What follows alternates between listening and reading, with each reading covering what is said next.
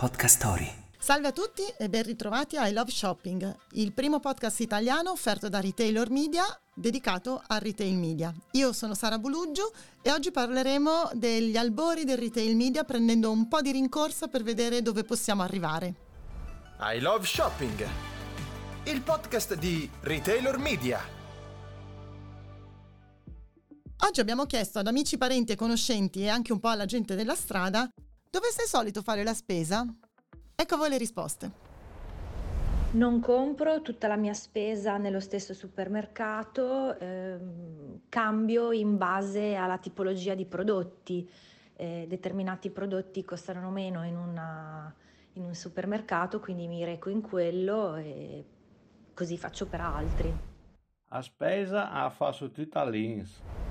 La spesa non la faccio tutta nello stesso supermercato, la suddivido in base o alla vicinanza a casa, agli articoli che preferisco o alle offerte. Ben ritrovati a tutti al podcast I Love Shopping di Retailor Media. È un piacere enorme oggi essere qui perché prendiamo un po' di rincorsa. Cominciamo a parlare degli albori del retail media. Detto così sembra una cosa lontanissima nel tempo, anche se i tempi del digital sono velocissimi e il 2018 in effetti sembra quasi preistoria. Abbiamo la fortuna di riuscire a parlarne con Gianluca Carrera. Ciao Gianluca, benvenuto. Grazie Sara per l'invito, sono molto felice di essere qua, mi fa sembrare più vecchio di quello che sono. Più o meno mi sa che siamo coetanei, quindi l'età non si dice per definizione, assolutamente.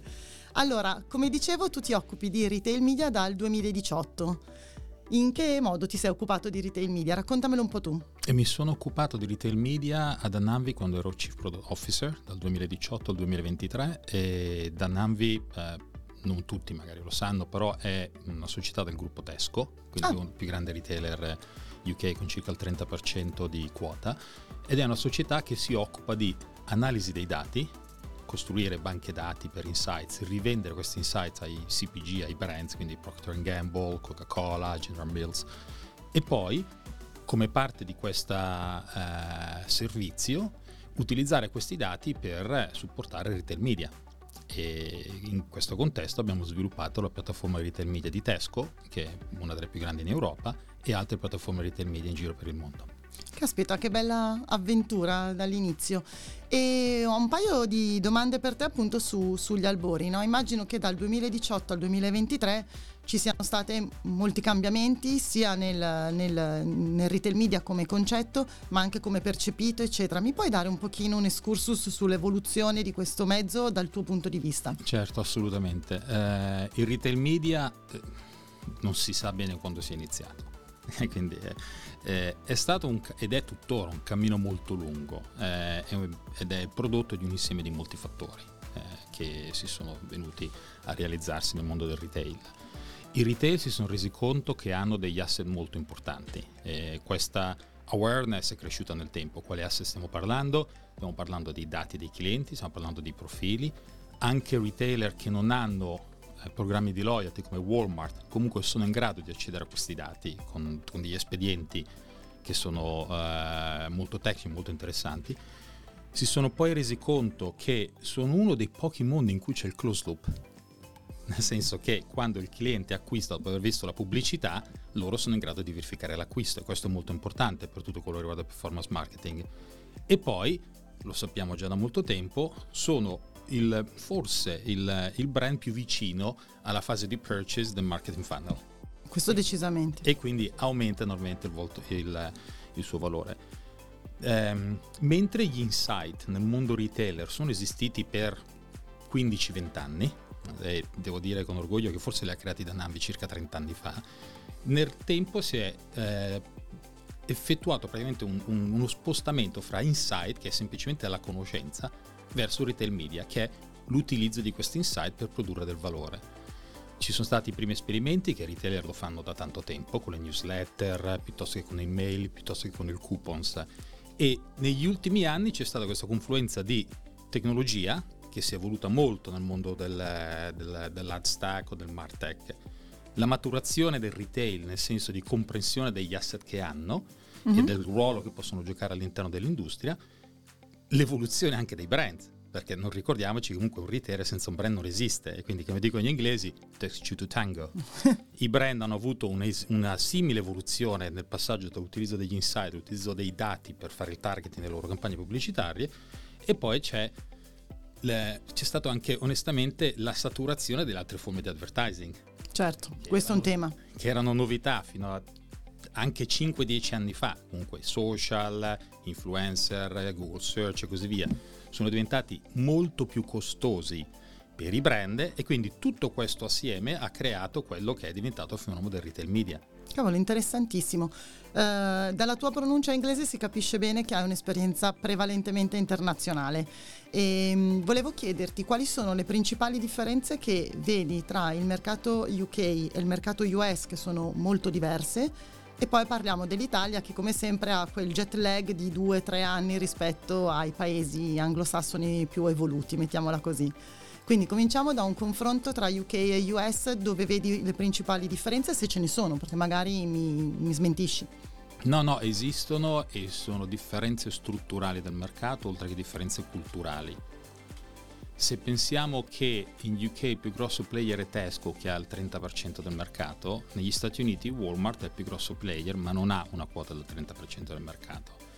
Gli Stati Uniti. Quando parli di quota, scusa se ti interrompo, parli di quota di share di vendite. Share di vendite okay. sul, nel Quindi mondo grocery. Stiamo parlando di share nella grocery, non di share media, perché sì. siccome siamo sotto il cappello del retail media c'è questa doppia anima, no? bisogna stare un pochino attenti a definire bene la, cos'è la share quando ne parliamo. Ass- assolutamente sì, anche se nel retail media la share che conta è la, la share di mercato del grocery o del retail, certo. perché quello è la base fondante di quello che è uno, la quantità di clienti, fra virgolette, no? di, di, di share del mercato che puoi raggiungere, due, la qualità dei dati che hai. Certo. Quindi quando valutiamo se siamo un advertiser, su che retail media andiamo a fare pubblicità, prima cosa da guardare è se siamo nel mondo grocery, qual è la fetta di mercato che quel grocer detiene. Più alta è, meglio è. Quindi Tesco ha un 30, Walmart quanto arriva più o meno? Ah, sai che non mi ricordo, l'ho controllato, però non arriva al 20. Caspita che su una popolazione come quella statunitense è comunque un numero milioni, sì. importantissimo, però la share alla fine è quella che fa la differenza. Assolutamente. Ecco, Walmart, diciamo, la differenza fondamentale fra UK e Stati Uniti è questa. Ovviamente il mercato degli Stati Uniti tra 7-8 volte, se non di più, quello UK.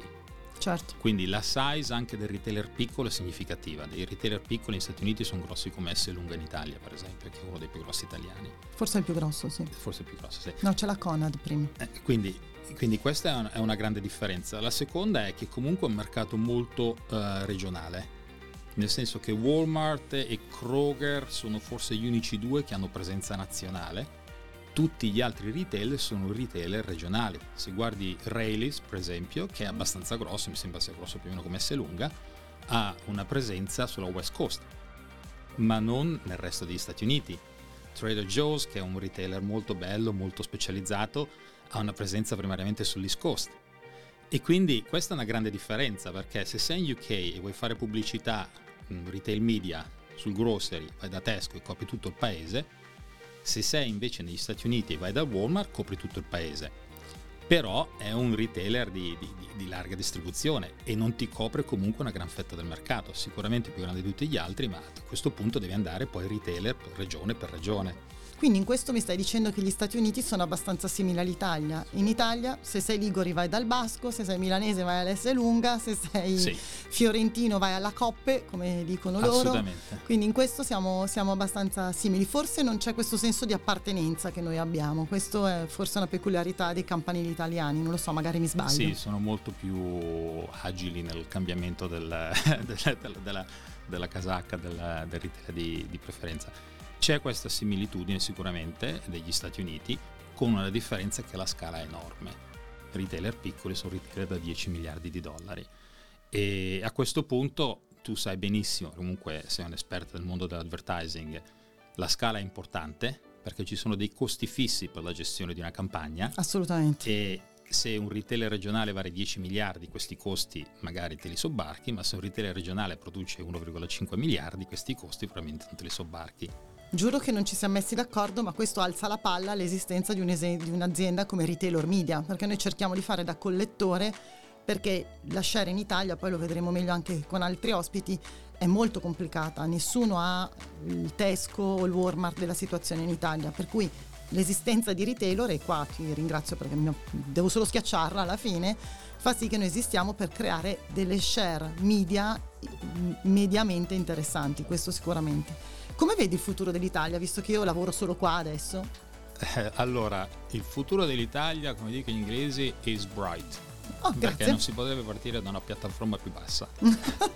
c'è da solo 0 a 100 è il 100% di incremento. Da 0 a 1 è il 100% di incremento. Allora, non, non, vorrei sembrare critico, però eh, ad Ananvi avevamo circa 80-90 retailer in giro per il mondo, dai Walmart ai Tesco ai SMU in Cile.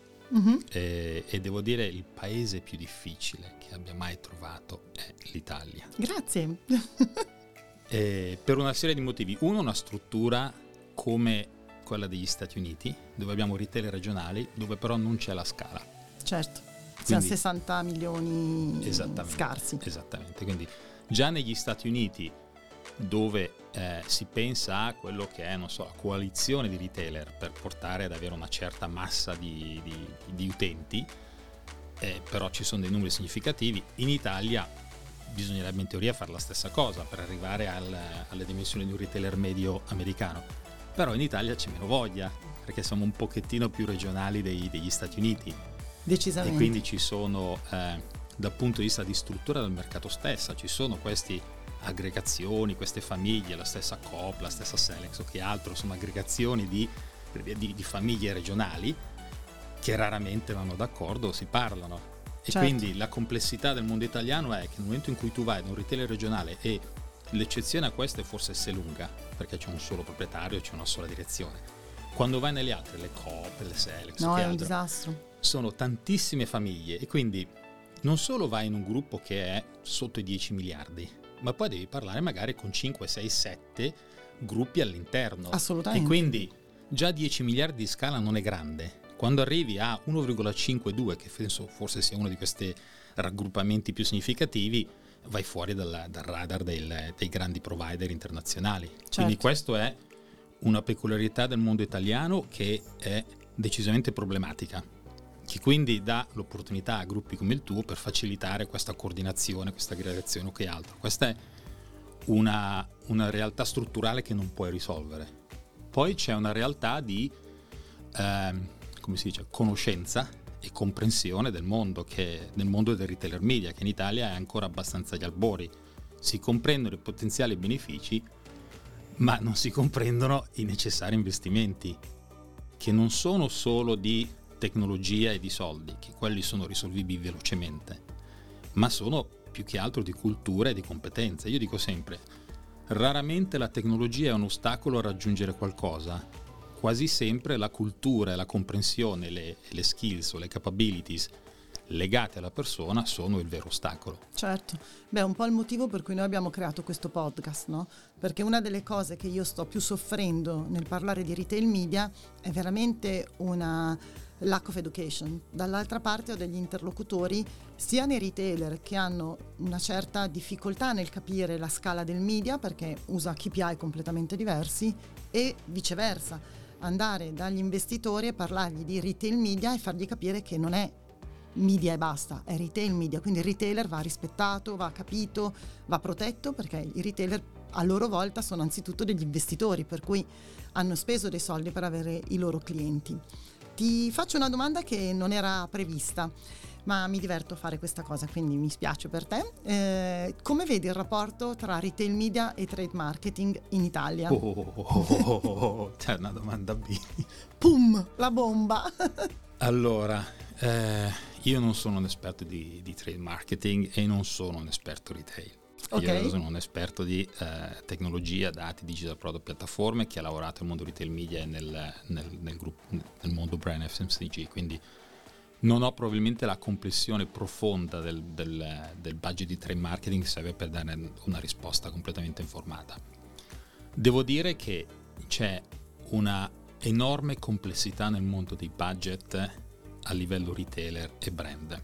Uh-huh. E questo deriva da una un'impostazione no? eh, mercantilistica fra virgolette, del retailer che cerca comunque in ogni modo di eh, attrarre budget o comunque sconti o condizioni favorevoli del brand. in questo senso si è inventato il trade budget che in, eh, in molti paesi è in discesa, il cosiddetto back margin rispetto al okay. front margin, no? c'è, una, c'è una tendenza a portare tutto verso il front margin e il, il, retail media è anche un, un, po' il motore trainante di questa cosa qua, perché il mondo in cui eh, il modo in cui il retailer vede la contabilità, fra virgolette, dei suoi prodotti è estremamente complicato. Certo. Uno come me che ha lavorato in statistica e fa business da 25 anni fa fatica a capirlo. Il mondo invece dell'advertising è molto più trasparente, è molto più diretto.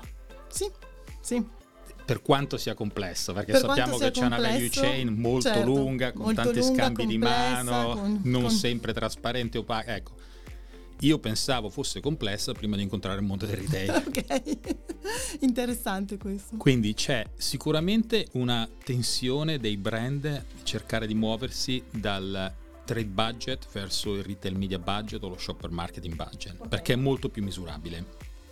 C'è una resistenza del retailer a che questo avvenga. Queste sono state discussioni molto accese all'interno di Danambi, di Tesco, e di altri immagino. retailer. Perché ovviamente il trade budget viene visto dal retailer come free money.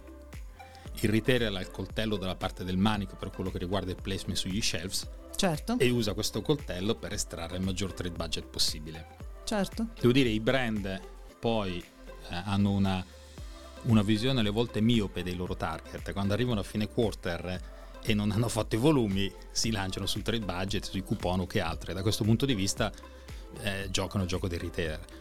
Devo dire che eh, non so dove andrà, è uno struggle eh, deciso e serio, ci sono push and pull, il brand spinge verso il retail budget perché è molto più misurabile che trade, eh, verso scusate, il retail media budget perché è molto più misurabile del trade budget, il retailer non, non cederà facilmente questa questa arma di negoziazione finché comunque non entrerà in un ordine di idee in cui la trasparenza delle conversioni, la creazione certo. di un certo. ecosistema, di network effect o che altro non genera un valore chiaro che convinca il retailer di ma posso vivere, posso shiftare. trasferire, shiftare, perché la grande paura è quella di perdere trade budgets che non sono compensati da retail media budgets.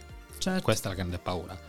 E devo dire, forse più presente nei retailer medio-piccoli che non nei retailer grandi, i retailer grandi hanno la scala, hanno la size, hanno l'audience e quindi da questo punto di vista hanno il controllo del pricing del retail media. Certo, I sì. medio-piccoli se rimangono da soli questo vantaggio non ce l'hanno, quindi probabilmente un, un moto di aggregazione all'interno di consorzio che altro è, signif- è importante e sarà un, un rate of passage, dicono gli inglesi, per, shiftare, per recuperare quei soldi di trade budget che il media rischia di far perdere.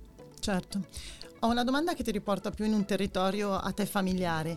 Mentre la tecnologia come si svilupperà per sostenere il retail media? All'oggi quello che stiamo facendo è prendere la stack tradizionale e a martellate adattarlo al retail media. Funziona per tutta la parte digitale, diciamo che si fa un po' fatica a farlo cadere a terra nello shop fisico e nel, nell'esperienza dell'utente presso il negozio che alla fine rimane l'esperienza principale perché l'e-commerce in Italia ha avuto il suo boom durante Covid, ci aveva illuso che sarebbe stata la nuova frontiera, in realtà ha meno marginalità per il retailer e eh, non è il luogo di preferenza per l'utente italiano per fare la spesa.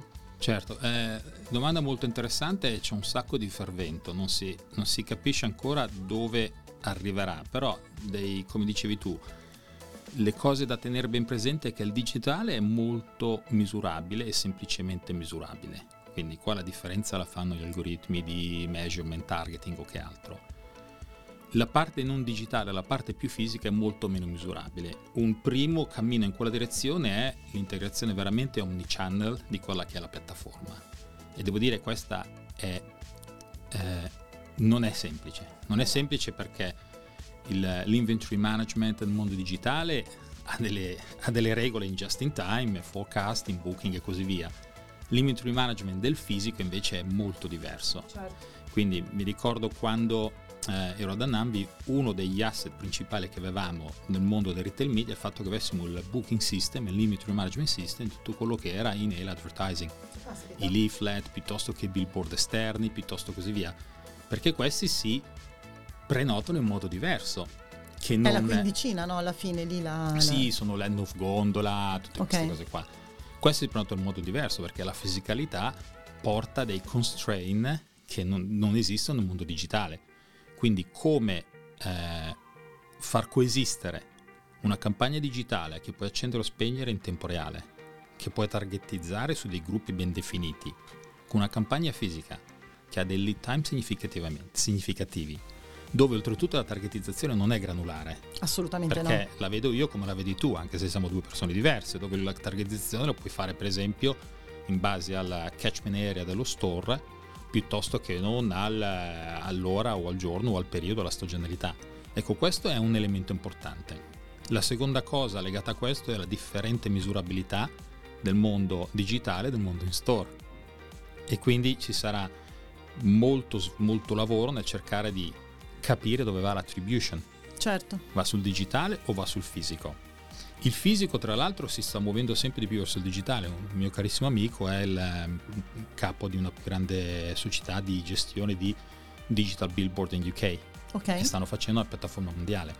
Questo rende la parte fisica più digitale e più misurabile. Quindi c'è una, sicuramente una, un forte sviluppo in quella direzione. Perché è importante? Perché ovviamente le agenzie eh, dedicheranno la maggior parte dei budget a quei player che sono in grado di gestire il continuum dei vari canali. Esattamente. Quindi, tra l'altro, aggiungiamo la radio. Sì, la radio in store è veramente un mezzo vetusto all'oggi. Ho scoperto che per buona parte dipende se il direttore del negozio si ricorda la mattina di schisciare il button e far partire la registrazione della giornata. Quindi abbastanza ancora c'è tanto, c'è tanto margine di improving.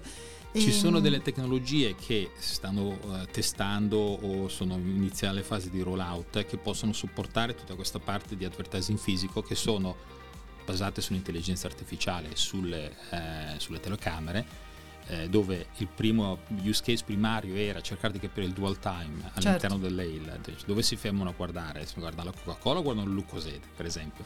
Ecco, il byproduct di questo può essere un aiuto a informare la, l'efficacia della pubblicità all'interno dell'AIL. Quindi ci sono tutta questa serie di, di, di, di iniziative che vanno in questa direzione nel rendere il retailer effettivamente omnichannel perché il bello del retailer è che ha una quantità di touch points col, che è impressionante, che però non siamo ancora in grado di, di, di, di sfruttare. Lì c'è un limite tecnologico che verrà battuto col tempo. La seconda cosa che vedo è tutto quello che riguarda il data enrichment all'interno del mondo del retail e all'esterno del mondo del retail. Ci sono retail che non fanno solo il grocer, fanno anche la banca per esempio, piuttosto che l'insurance o che altro, e quindi come le, l'utilizzo di dati esterni a quello che sia l'attività di shopping vera e propria, ma sia la banca, l'insurance o che altro, possono arricchire le capacità di targeting certo, e customer bellissimo. satisfaction sul retailer all'interno dell'ecosistema dei retailer, ma anche all'esterno. E quindi cercare di ampliare la base della piattaforma dati del retailer oltre l'acquisto dei biscotti e dei detergenti. E detergenti. È interessantissimo, temo che saremo costretti ad avere un appuntamento diciamo annuale perché devi aggiornarmi su cosa è successo nella tecnologia almeno una volta l'anno. Mi sembra di capire che è una cosa che, che necessita di aggiornamento costante.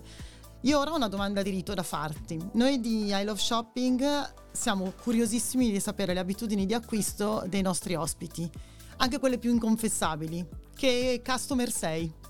Allora, per eh, l'acquisto online sono il miglior customer che tu possa immaginarti o sperare, perché raramente faccio i, i, si dice, i resi. Ah, ok, i resi, sì. Io sono Amazon da cliente Amazon probabilmente da 25 anni, avrò fatto due resi ad Amazon Stupendo. E in tutta la mia vita avevo fatto 5-6 resi ed erano scarpe perché non andava il numero. Quindi, quindi, io sono, da questo punto di vista, sono un, un, cliente ideale, tipo il cliente fisico del, del, negozio trasportato sul digital. È arrivato, ho sbagliato, me lo tengo. Me lo tengo, stupendo. e, e invece nella parte offline eh, sono, penso come molti altri uomini, io valuto il successo di una shopping mission in base a quanto ho speso per ogni minuto che son, mi sono trattenuto nel negozio. Nel senso che entro con un budget di spesa e se lo spendo in pochi minuti è stata una bellissima esperienza. Ma sei ingegnere anche nello shopping, ma non No, non funziona sono- così. Ma no, sei, sei ingegnere dentro. No. Grazie mille Gianluca, è stato un piacere enorme averti. Appunto, dobbiamo darci un altro appuntamento tra un annetto perché avrò bisogno di essere aggiornata. Il piacere è stato tutto mio, Sara. Questo podcast è offerto da Retailor Media e prodotto da Podcast Story. Scarica l'app per ascoltare tutte le puntate.